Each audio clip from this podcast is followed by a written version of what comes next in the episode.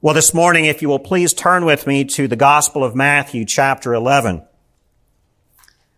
And as you're turning there, I would be, I would fail you as a pastor if I did not at least bring up the realities of this last week in our world. This time last Sunday, maybe the news was beginning to break, uh, but we did not see the full ramification of that until late Sunday afternoon and into the evening. Um, unless you have just, unless you just avoid the news, you cannot avoid the heartache and uh, the pain that is happening in our world at the moment, um, in a place called Afghanistan, but also, I mean, just around the world. But um, we have Christians in Afghanistan right now who are, who have either already been killed this week or are fearing for their lives. Um, and so I do ask today of all days, and I want to open this time in God's Word in prayer for that. For that country and for the Christians there particularly, if we can. It's not that this is something special because it's in the news, but because it is a real pain that all the church shares.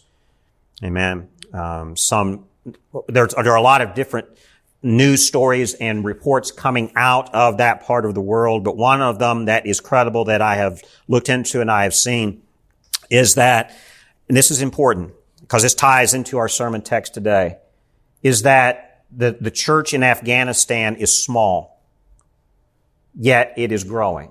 And that there, it is evident. And it's still small. And when they say that it is one of the fastest growing congregations in the world, it is, yet even though it's a small, let's say that you have a thousand Christians, if it doubles to two thousand Christians nationwide, that's still a pretty big growth, yet still small in number in proportion, yet it's still, it's there. And Christians there are in hiding. Um, but one of the one of the things that I have learned this week, and I've followed up on this, it is genuine, is that before all of this happened this week, the church is primarily made up of young people in Afghanistan. That seems to be the demographic. College age, into their twenties, young thirties. And in that part of the world, and actually in other parts of the world, it's not uncommon for people to carry identification cards as a normal practice. And on the identification card in that part of the world, you, you list your religious affiliation. That is normal.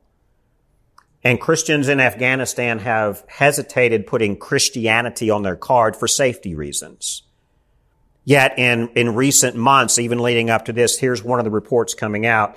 There are, this was a debate within the church in Afghanistan, whether you should publicly declare, I am Christian. I mean, imagine, I mean, we have our debates here, but that's one of the debates they've had within the church in Afghanistan. And, and several did not, but several in the church have recently, even before this week, publicly decided we're going to put Christian on our identification card. And the reason for this is twofold. One, it's a public testimony. Number two is that becomes then a generational identity for all of the children who come after you. Because the, the, the religious identity on your card is generally from your parents and the previous generations that identify you as such. Now, that's a bold witness. Because some Christians have done that, they have been targeted specifically for obvious reasons. We can see why the Taliban would do that. They look at the records. Who is publicly a Christian? Let's go get them. So many of the, those who have been slaughtered this week are those Christians who stood boldly for the faith. Not just for themselves, but for subsequent generations. And they knew what they were doing. So let's pray this morning. Can we go into an attitude of prayer this morning for the church in Afghanistan particularly? I would also add the church in Iraq is also growing. Iran is growing. All around that part of the world, the church is growing. We had Pastor Vijay Misala here a few weeks ago. The church in India is growing, yet still now suffering new persecutions under the government. It's, it's a reality that we as Americans, we can, we can complain a lot about the persecutions that we have, but it pales in reality to what the rest of the world sees. Let's pray for them. Can we do that? Let's go into an attitude of prayer. Father God, this morning we pause as a church in one heart and one mind. We grieve with our brothers and sisters who are in hiding in, at this moment. As Afghanistan has fallen drastically under the crush of evil, we have brothers and sisters who are still in hiding for their lives, yet they are devoted to your Son, Jesus Christ, and they cry out to you, Father, for your protection and your mercy. And that's what we ask, Lord, that you would protect them at this moment. You would protect your remnant, your witness of the church and of your kingdom in a fallen, evil place. Lord, they need you, and we cry out to you this morning for your grace, your mercy, your protective hand. And so, God, this morning, as we, as your people, hear from your word, I pray, God, that you would wrestle within our spirits. Wrestle us, Father. I, I invite you to just wrestle with us as we hear the truth of what's happening in the world at the moment in context to what your Son, Jesus Christ, says here to the Pharisees and the scribes. To God, we, we, we depend on you, not just in word, but in actions. And so, God, I pray for your, your presence here as we, we read from your word, as we listen to the words of your Son, Jesus, that, God, that you would speak into our hearts, stir us to devotion, to loyalty, to action, to reality as Christians rather than faking it and being complacent. Call us, Father, to the truth. Call us to real, fervent witness. I pray, God, that this would be a time for your glory and that we would see your hand moving, not just within this church, but mostly at this moment, Lord. We pray that we see your hand of protection and your hand of movement amongst your church in Afghanistan and around the world. It is a dark, dark time. Use it for your glory. Use it to call us to your, your side. Use it to show us that you are near. In Jesus' name we pray. Amen. Amen. God bless you. This morning, if you will stand with me, we will read God's word together. Matthew chapter eleven, beginning in verse sixteen.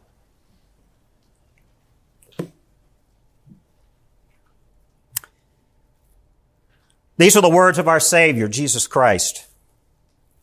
But to what shall I compare this generation?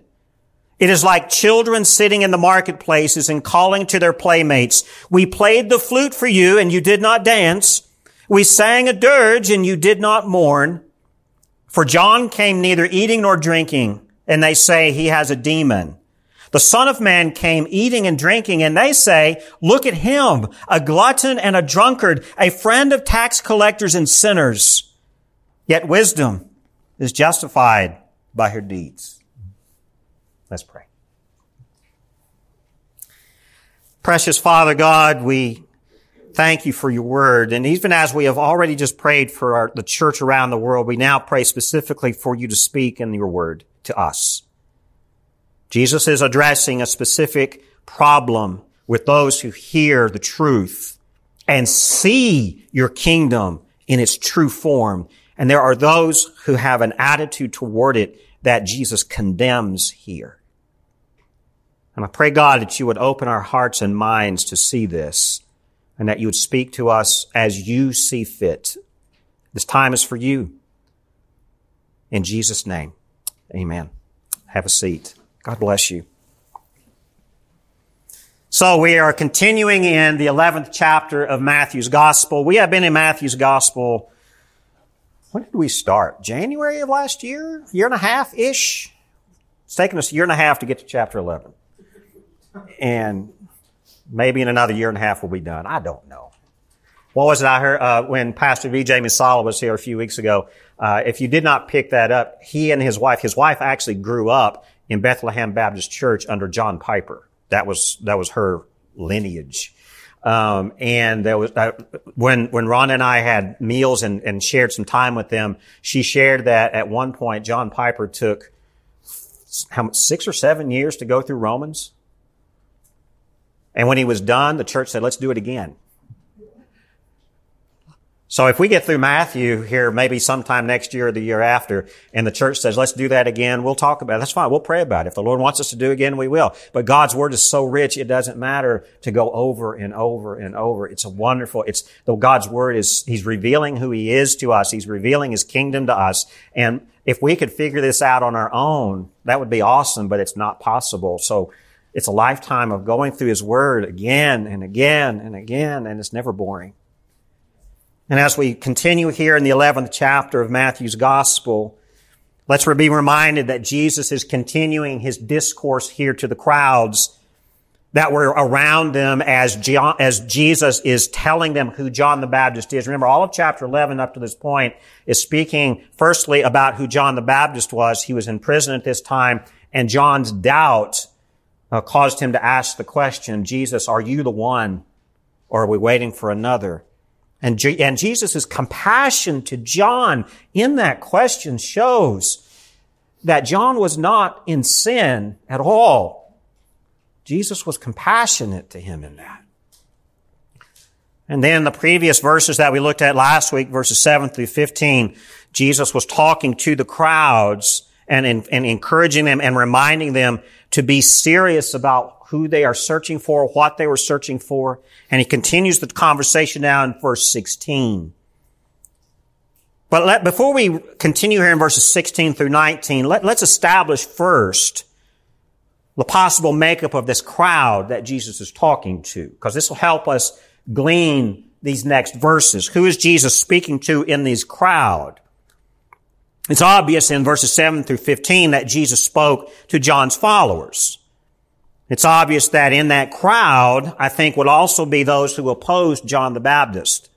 And that's who we're getting ready to talk to next. Now, the account of this scene in Matthew's gospel is also found in Luke chapter seven. And there are a couple of verses that help us lay out exactly the, the scene. Luke's gospel tells us exactly who is there. So if you wish to turn over to Luke chapter seven, you may. And we're going to be reading verses twenty-nine, I'm sorry, yeah, verses twenty-nine and thirty. But Luke chapter seven is the parallel account of this. And really, it's practically word for word from Matthew's account in Matthew seven, except these two verses, verses twenty-nine to thirty. And I want to read these for us. Luke chapter seven, beginning in verse twenty-nine. When all the people heard this, and the tax collectors too, they declared God just, having been baptized with the baptism of John. But the Pharisees and the lawyers rejected the purpose of God for themselves, not having been baptized by him. And so we have here an account in Luke's gospel telling us a little bit more of the, of the backstory and the scene of what's, who, who Jesus is talking to. I mean, he's speaking to two, really, he's speaking to two different groups. In verse twenty-nine of Luke chapter seven, he makes it clear. Uh, Luke tells us that when all the people heard what Jesus was saying about John the Baptist, they declared God just. They heard the truth of what Jesus was saying, but also they were the, perhaps the ones who were baptized by John as well, and they embraced that baptism. Now, that baptism of John was not something that John just decided in a business meeting sometime, this is what I'm going to do, because it'll draw a lot of crowds. What did John do? He was baptizing because God Almighty called him to do so. And so if God initiates the baptismal rite and John practices the baptismal rite and you accept John's baptism, in essence, you're accepting God's baptism. Now, John's baptism was a baptism of repentance. It was a baptism of preparation for the Messiah. It was not a baptism of forgiveness and salvation. Let's make sure we understand that. His baptism was really more of a preparation for the Messiah, ordained by God. God called him to do this. This is what you're doing. Now, think about this. How easy is it to be cleansed of your mortal sin by going into the river with a crazy man, John the Baptist, and be dunked in the water? That's not difficult. Yet people reject that. And if they're going to reject that, they're going to reject the truth of the gospel when it comes, the truth of the kingdom of heaven. And that's what we see here in verse thirty of Luke chapter seven. Here's the second group of people who are in the crowds. But the Pharisees and the lawyers or the scribes rejected the purpose of God for themselves, not having been baptized by him. So there were two groups of people, those who were baptized by John, and when they heard Jesus confirming who John uh, was, they declared God just. Yet then there were those who rejected the purposes of God, and you could see that in verse thirty. That really means they rejected the purpose of God through John's baptism, and so they rejected God himself. Therefore, they did not declare God just. There were two groups of people. That's just who Jesus is speaking to. Now, let's go back to Matthew chapter eleven. That really sets the tone. Okay? Let's go back to Matthew chapter eleven. After praising John the Baptist and then challenging the crowds with him who followed after John's ministry, right? John's ministry was a ministry of repentance. Jesus now explains further here in, in sixteen through nineteen. He explains further that there are two types of people who hear the truth of the gospel. There are two types of people who hear it. Those who humbly come into the righteousness of God, or those who pridefully misapply the wisdom of God, because they are applying it in their own self-motives or their self-interpretation, or the very center of sin is the self. And if you take God's gift of his presence and God's gift of his forgiveness and you apply it in the way you wish to apply it, you're in the second group of people who do not call God just. And this is the two different people that Jesus is speaking to. You're either humble in the righteousness of God as you hear the truth of the gospel, or you are prideful and you misapply the truth of God the way you want to. And what comes next in this passage is Jesus' parody. This is actually verses uh, seventeen, uh, verse seventeen is, and eighteen and nineteen are really a parody. I want you to think of it this way. You know what a parody is? Right? These, these musicians who will take songs and make funny versions of them, they're a parody. This is what Jesus is, he, he's mocking the Pharisees here. It's a parody of their teaching. Okay? So we're going to take a look at this. Let's see what he has to say. Look here at verse sixteen. He says, but to what shall I compare this generation? Now the good old King James, I know several in this In this room, they love the King James. Here's how the King James says it. But whereunto shall I liken? It sounds very Shakespearean, doesn't it? It's okay. It's very poetic. To who shall I compare? To what shall I compare this generation? Now, Jesus, here's why this is a parody. Because in verse sixteen, what Jesus is saying, these would have been familiar words to people who were listening to rabbinic teaching. This was an, a familiar idiom, if you know that language. It was a familiar idiom used by rabbis as they would introduce a parable. It was a common phrase that was used for effect. And if you heard this comment, but to what shall I compare, it would have been, okay, there's a lesson coming. So Jesus begins this lesson by mocking, really, the ones that he's getting ready to show the truth about. Let's take a look here. So Jesus is speaking to this generation. And of course, what we saw in Luke's account clarifies for us that the crowd contained Pharisees and scribes. And so this generation, I mean, it clearly means the current generational religious leaders of Israel. That's who Jesus is now turning his focus to. Jesus opens his analogy with the same words that these leaders would have used. That grabs their attention. Look at verse sixteen. But to what shall I compare this generation? It is like children sitting in the marketplaces and calling to their playmates. And we're going to look at verse seventeen next. But do children play? Do they imitate? Do they, through their imagination, they imitate what adults do? Remind, be reminded of that, adults, especially if you still have children at home. If your children are mimicking what's happening in the home, know that they're mimicking what they see in the parents. Some of the parents are going, oh no. It's, we all know it, but we don't want to think about it. But it's true. Children mimic what adults do.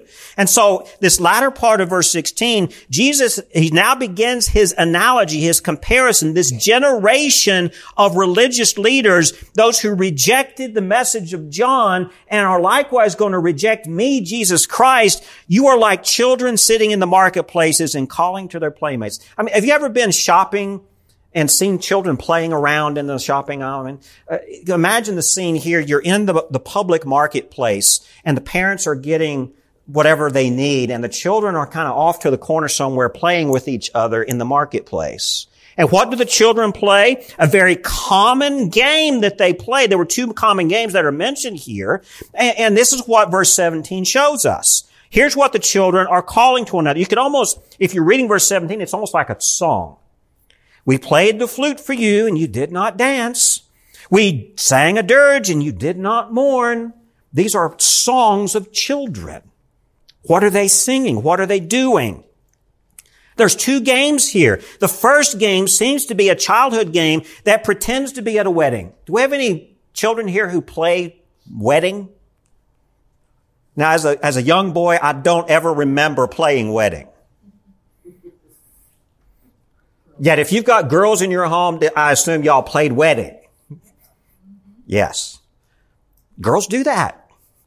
And boys, if they're in the wrong place at the wrong time, might be grabbed as the groom because it's the only boy they can find. Notice I said they have to have a boy as a groom. That's important. Children will play these games. Dance. Now, now we have to think about the wedding here. Common in Jesus' day that the wedding was a celebration, a multiple-day feast. It wasn't just a let's go to the church and get married in thirty minutes, they're done. It was let's go and have a feast. That was the wedding. And you can imagine playing that. And there would, there would be a wedding procession coming through the streets, and they would invite bystanders, come and join us and sing and dance with us. That's the song here. So the children were imitating this. Now, the second game, the second game seems to be a game, and it was a very common, when we look at history here of the Jewish time, we see this. There was a common game of also pretending to have a funeral.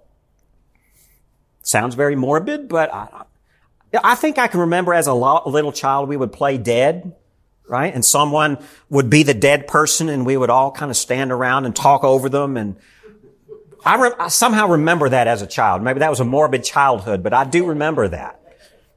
Of course, now, as boys, we would try to kill each other. I remember uh being in rock fights. Boys, you ever remember? Okay, boys would do that. We will, maybe we'll have a funeral after the rock fight. I don't know. But there were two games here. There was the children playing a wedding, and there were the children, and, and they were playing a funeral. These were common games. Now, likewise, just as the wedding procession would go through the town and invite people to join them in the celebration, it was also very common in a real funeral that you would be going through the town streets in a procession and you would invite people to mourn with you. In other words, it was not a private affair. It was a very public thing. And these children saw this and they would imitate this. This is what Jesus is talking about. So what these children are imitating, they were imitating the customs of the day. When that wedding party or that parade would come through, if you were invited, here's the song, we played the flute for you, and you did not dance. Or if the if the funeral procession was coming through, it was also very custom, uh, customary to join in the mourning with the family as they were coming through. But imagine, look at the words that Jesus is singing here. We played the flute for you, and you did not dance. Someone invites you to join into the celebration and you don't join them? We sang a dirge and you did not mourn. We invited you to come and be a part of our mourning and you did not come. Now, who would do this? Anybody ever played games as children and there was always that one child when they did not get their way would take their ball and go home? Or take their dolls and go home. That's the scene that Jesus is setting here. The wedding feast is coming through. They're inviting you to dance, and you are so You are so fickle and bored as a spoiled child that you want to go home rather than be part of the celebration. You are so pompous and arrogant that when someone asks you to participate in the funeral and mourn, you are so above that you'll go home and take your ball with you. How rude. You see what, I mean, this is what Jesus, children will actually mimic what adults do. And there's always that child, when they're invited to play the game, refuses to. And why? Because they're selfish. They're self-centered. No one wants to play with me, but yes, they've just invited you to play, yet you refuse to play. Y'all, we, we get the scene here. Yet, let's be real. Adults, we act that way as well. It's not the way I would do it, so I'm going to take my ball and go home. Children, imitate adults. So what Jesus is comparing here is the attitude of the Pharisees and the scribes with the attitude of a group of fickle and bored children who refuse to play. That's what he's calling them. It's as if a group of spoiled children cannot decide which games they want to play. They neither wish to sing and rejoice, and they do not wish to mourn with the grieving, because they are so above it all. Or there, no one's doing it my way. Sound familiar? So let's move here into verses eighteen and nineteen, and Jesus takes this image even further. For John came neither eating nor drinking, and they say, he has a demon. The Son of Man came eating and drinking, and they say, look at him, a glutton and a drunkard, a friend of tax collectors and sinners. So what is Jesus doing here? He's addressing the basic rejection of him and of the kingdom of heaven. The message of redemption through God's outpouring of grace. The establishment of the true kingdom. And this rejection here, Jesus is expressing the rejection here of these fickle grown children as expressing in two negatives, criticism and indifference. Criticism and indifference. That's what's being pointed out here. Critical. You know that critical spirit? They're never happy. Always, if, if there's nothing to complain about, they won't, they won't speak until they find something to complain about. If there's nothing to complain about, they'll complain. Yet they complain. You get the point? This is how John the Baptist and Jesus were received by the Pharisees and the scribes and the religious elites. Now, in verse eighteen, John the Baptist and actually Jesus are both represented in eighteen and nineteen. They represent two aspects of the kingdom and ministry. And this is important. John's ministry represented the funeral. Why? What did, Je- what did John the Baptist preach? Repentance. Death to your selfish sin. You may actually have to sacrifice your comforts. Death. So John's ministry is kind of like a funeral.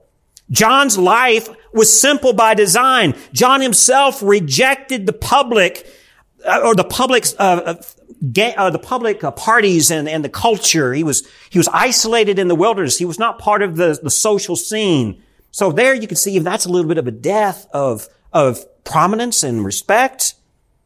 He avoided lavish living. And his message was a serious one, a severe one that demanded repentance. It was, it was like a funeral. Those who rejected the message from John the Baptist, they did so out of frustration. They were frustrated with this John. He should not be this popular, yet he is. Or they're frustrated that John grated against their immoral and spiritual sensibilities. He would rub them raw with the truth of the message that God gave him to proclaim. And the critics would rail back at him with criticism. They would say here, like verse eighteen reminds us, Jesus is saying, for John came neither eating nor drinking, and they say he has a demon. In other words, he did not participate in the social circles. He, there must be something weird going on. He, he's got to have a demon. Lives out in the wilderness and he eats locusts and wild honey. He's not right. You ever talk to people like that? But John was God's voice. He was the last of the greatest of all prophets that Jesus reminds us of. Yet, because he did not eat and drink and play the game, oh, he must have a demon. That's the criticism. Why else would John be so harsh, they would say? Why is he so mean all the time to us? Why else would these critics feel so bad unless the truth that John was saying was actually driven home? Maybe that's what they were responding against. The truth of John's message was too real to them, and they were too fickle to actually accept it. Like a bored child who does not want to be told how to play a game. I don't like it, and so you find a reason to lash out against it. How many of us have been guilty of that? Now, let's look here in verse nineteen. The Son of Man came eating and drinking. So look at the contrast. John neither came eating or drinking, yet in verse nineteen, the Son of Man did come eating and drinking. And they say, look at him, a glutton and a drunkard. What's the difference? I mean, now we're looking at indifference toward Jesus. There was criticism on both parties, but criticism toward John because he would not eat and drink and celebrate. Yet then when Jesus eats and drinks and celebrates, they condemn him for being a drunkard. Which is it? You going to be happy that they celebrate with you and, and dine with you or not? Which one? See, Jesus is pointing out you're acting like children here. Jesus often attended social functions, remember? He was not like John. John was the weird one out in the wilderness. Jesus was the one who was, he was there at the social functions.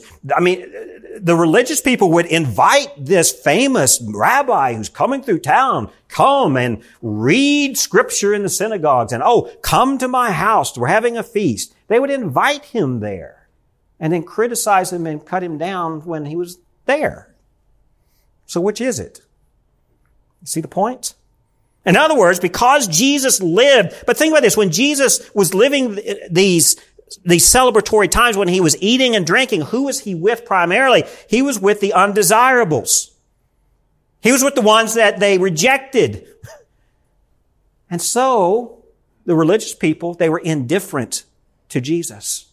Oh, he's just one of those people who hang out with those folks. They were indifferent to him. So where John lives in the funeral mode, Jesus, really, he lives in the wedding mode. He was preparing his followers for the wedding feast. He was preparing his followers for coming to heaven with him, and they would celebrate together in the presence of the Father. Jesus was preparing them for this. Yet the religious leaders weren't content. They found something to complain about, or something to just be flippant about. So what does this mean? William Barclay says this, a great theologian. Here's what he says. He says, the plain fact is that when people do not want to listen to the truth, they will easily enough find an excuse for not listening. They do not even try to be consistent in their criticism. That's usually a red flag.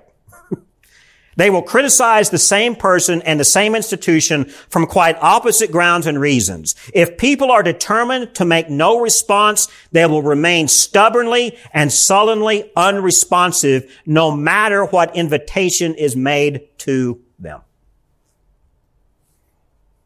Does that sound like anyone in this room? Is the Lord dealing with you in something? I know that there's some folks here and some folks who are listening that we record this. They may hear these words next. I know that they are not Christians. Vocally, they say so. Why? If the Lord has presented the gospel to you, if he has presented the opportunity of truth to you, if he has presented his sovereign grace to you, What is, why, why are you indifferent?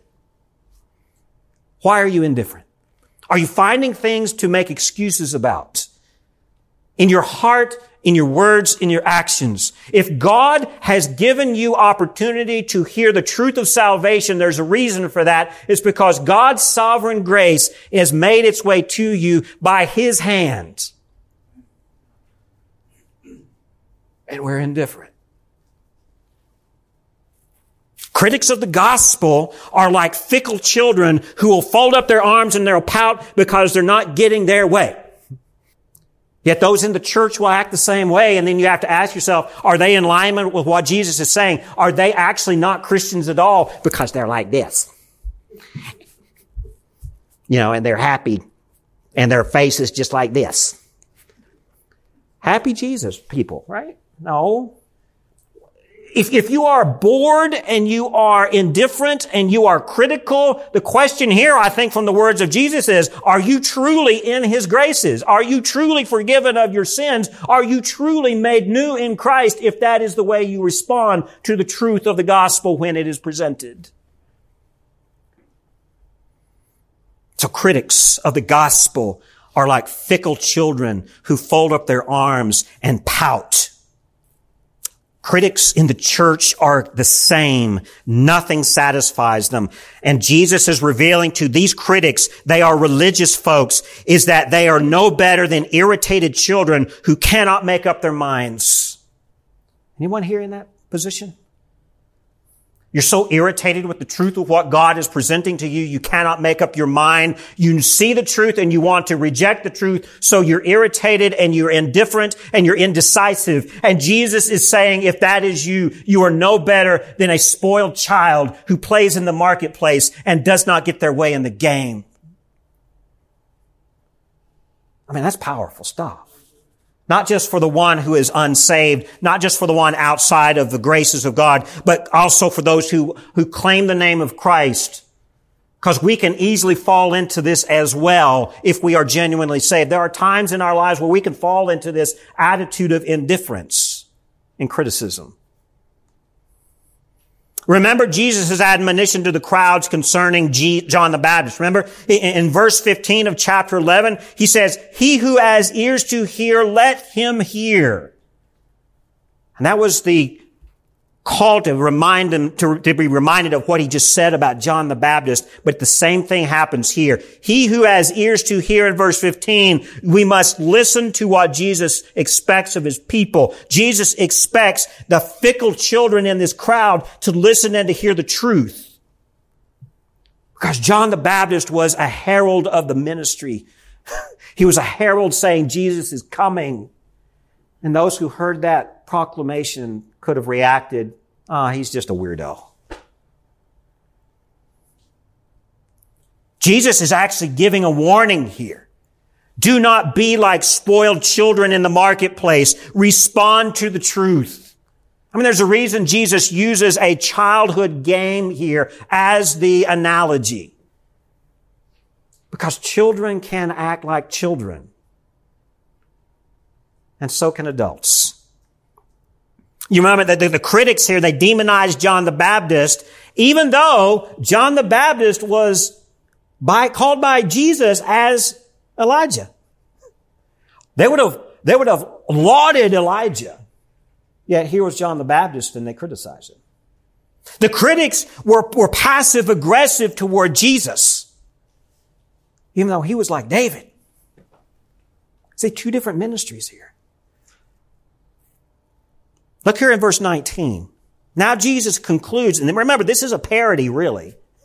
Jesus concludes his parody of the religious leaders by pointing out something about wisdom. Look here at the end of verse nineteen. Yet wisdom is justified by her deeds. Now some translations may say, yet wisdom is justified by her children. Which I think is an appropriate translation as well, because the whole context of this interaction is about children.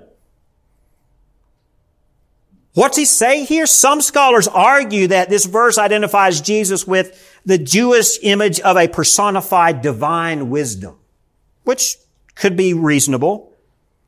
But, but I think more in keeping with the context of this, uh, this teaching, this analogy that Jesus is showing, I think when we see here the end of verse nineteen, we could glean that truth reveals itself. And truth reveals itself in deeds or outcomes.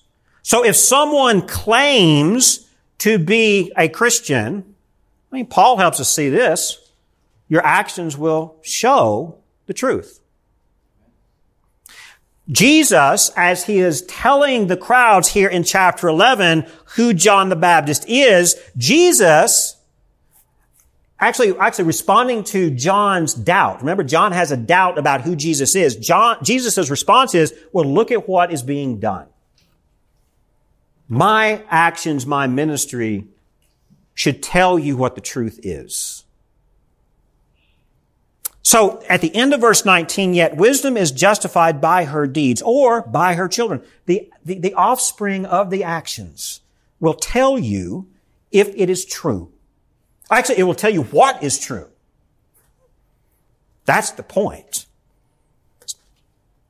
Jesus here, he's exposing the childishness of the religious leaders by revealing the truth about their actions, or the lack thereof.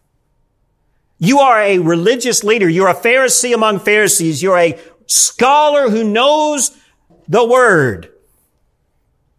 So Christians who love to study God's Word, please keep doing so. But this, but, but knowing God's Word does not mean that you are forgiven.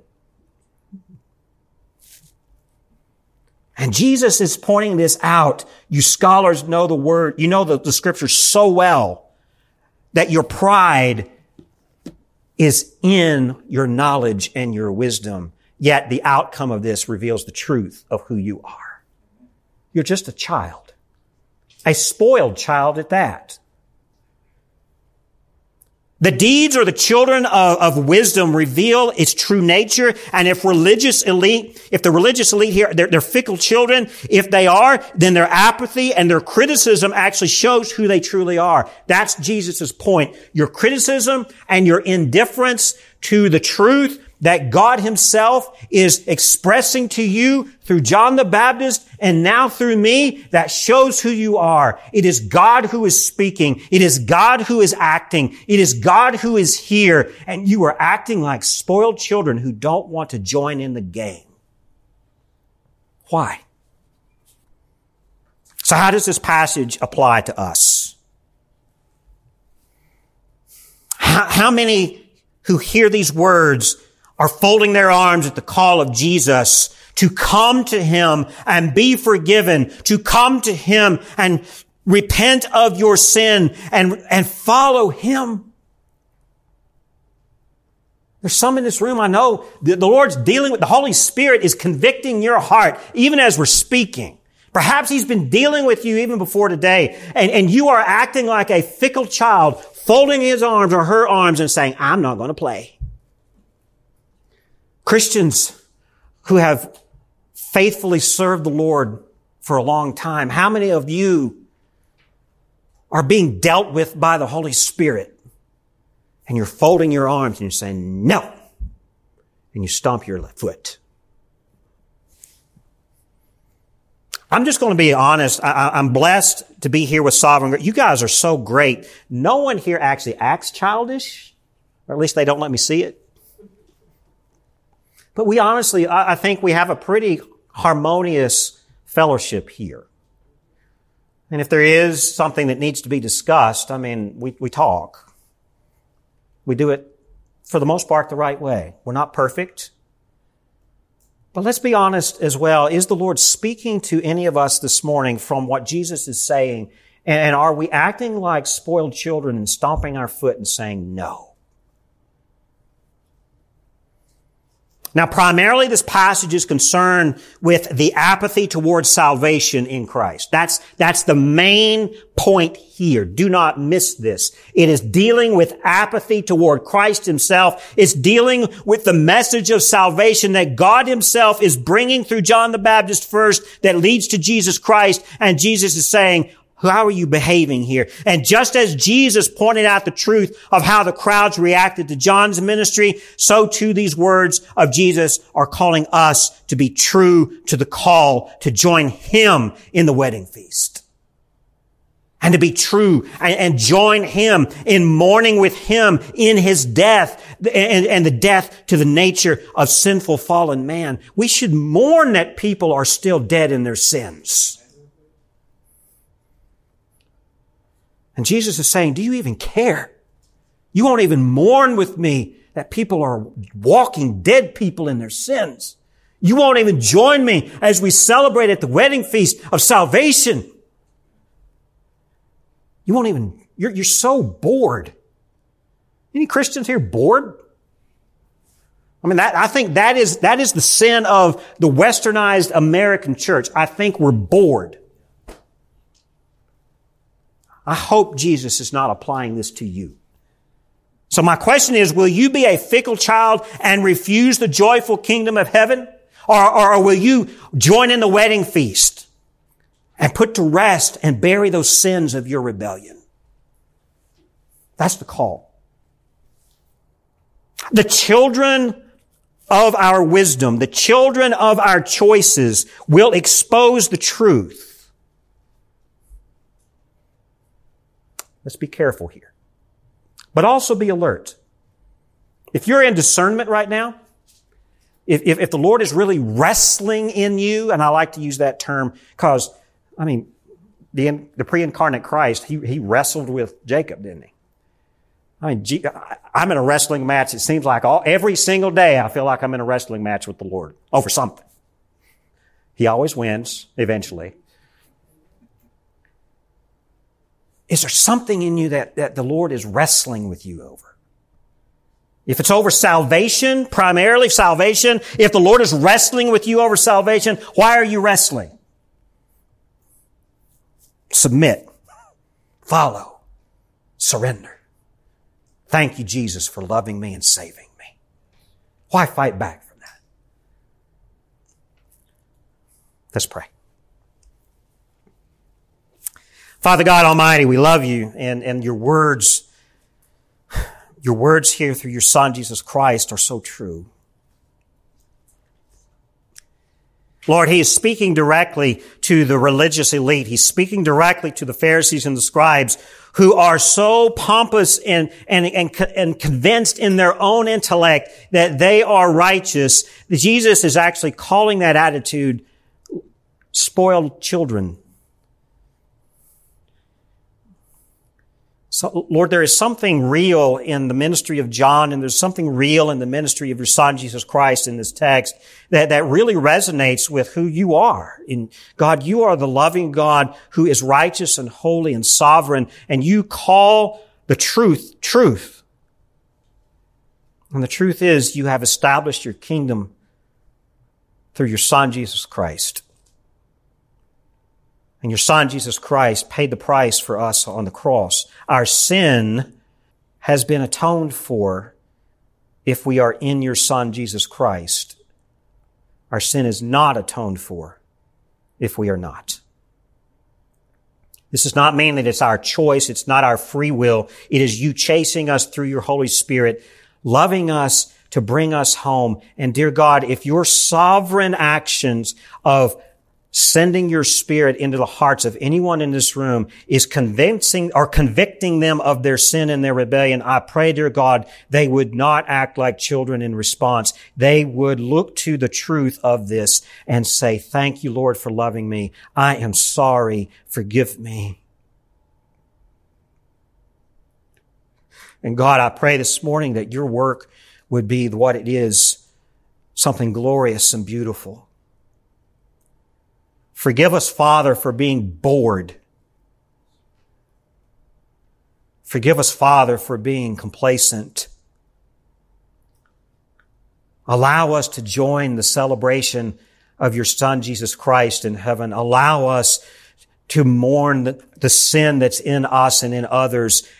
Convince us, Father. Convict us of our error. Show us passion and joy in Jesus Christ. Let this time be for your glory, Father, as we end this time of worship.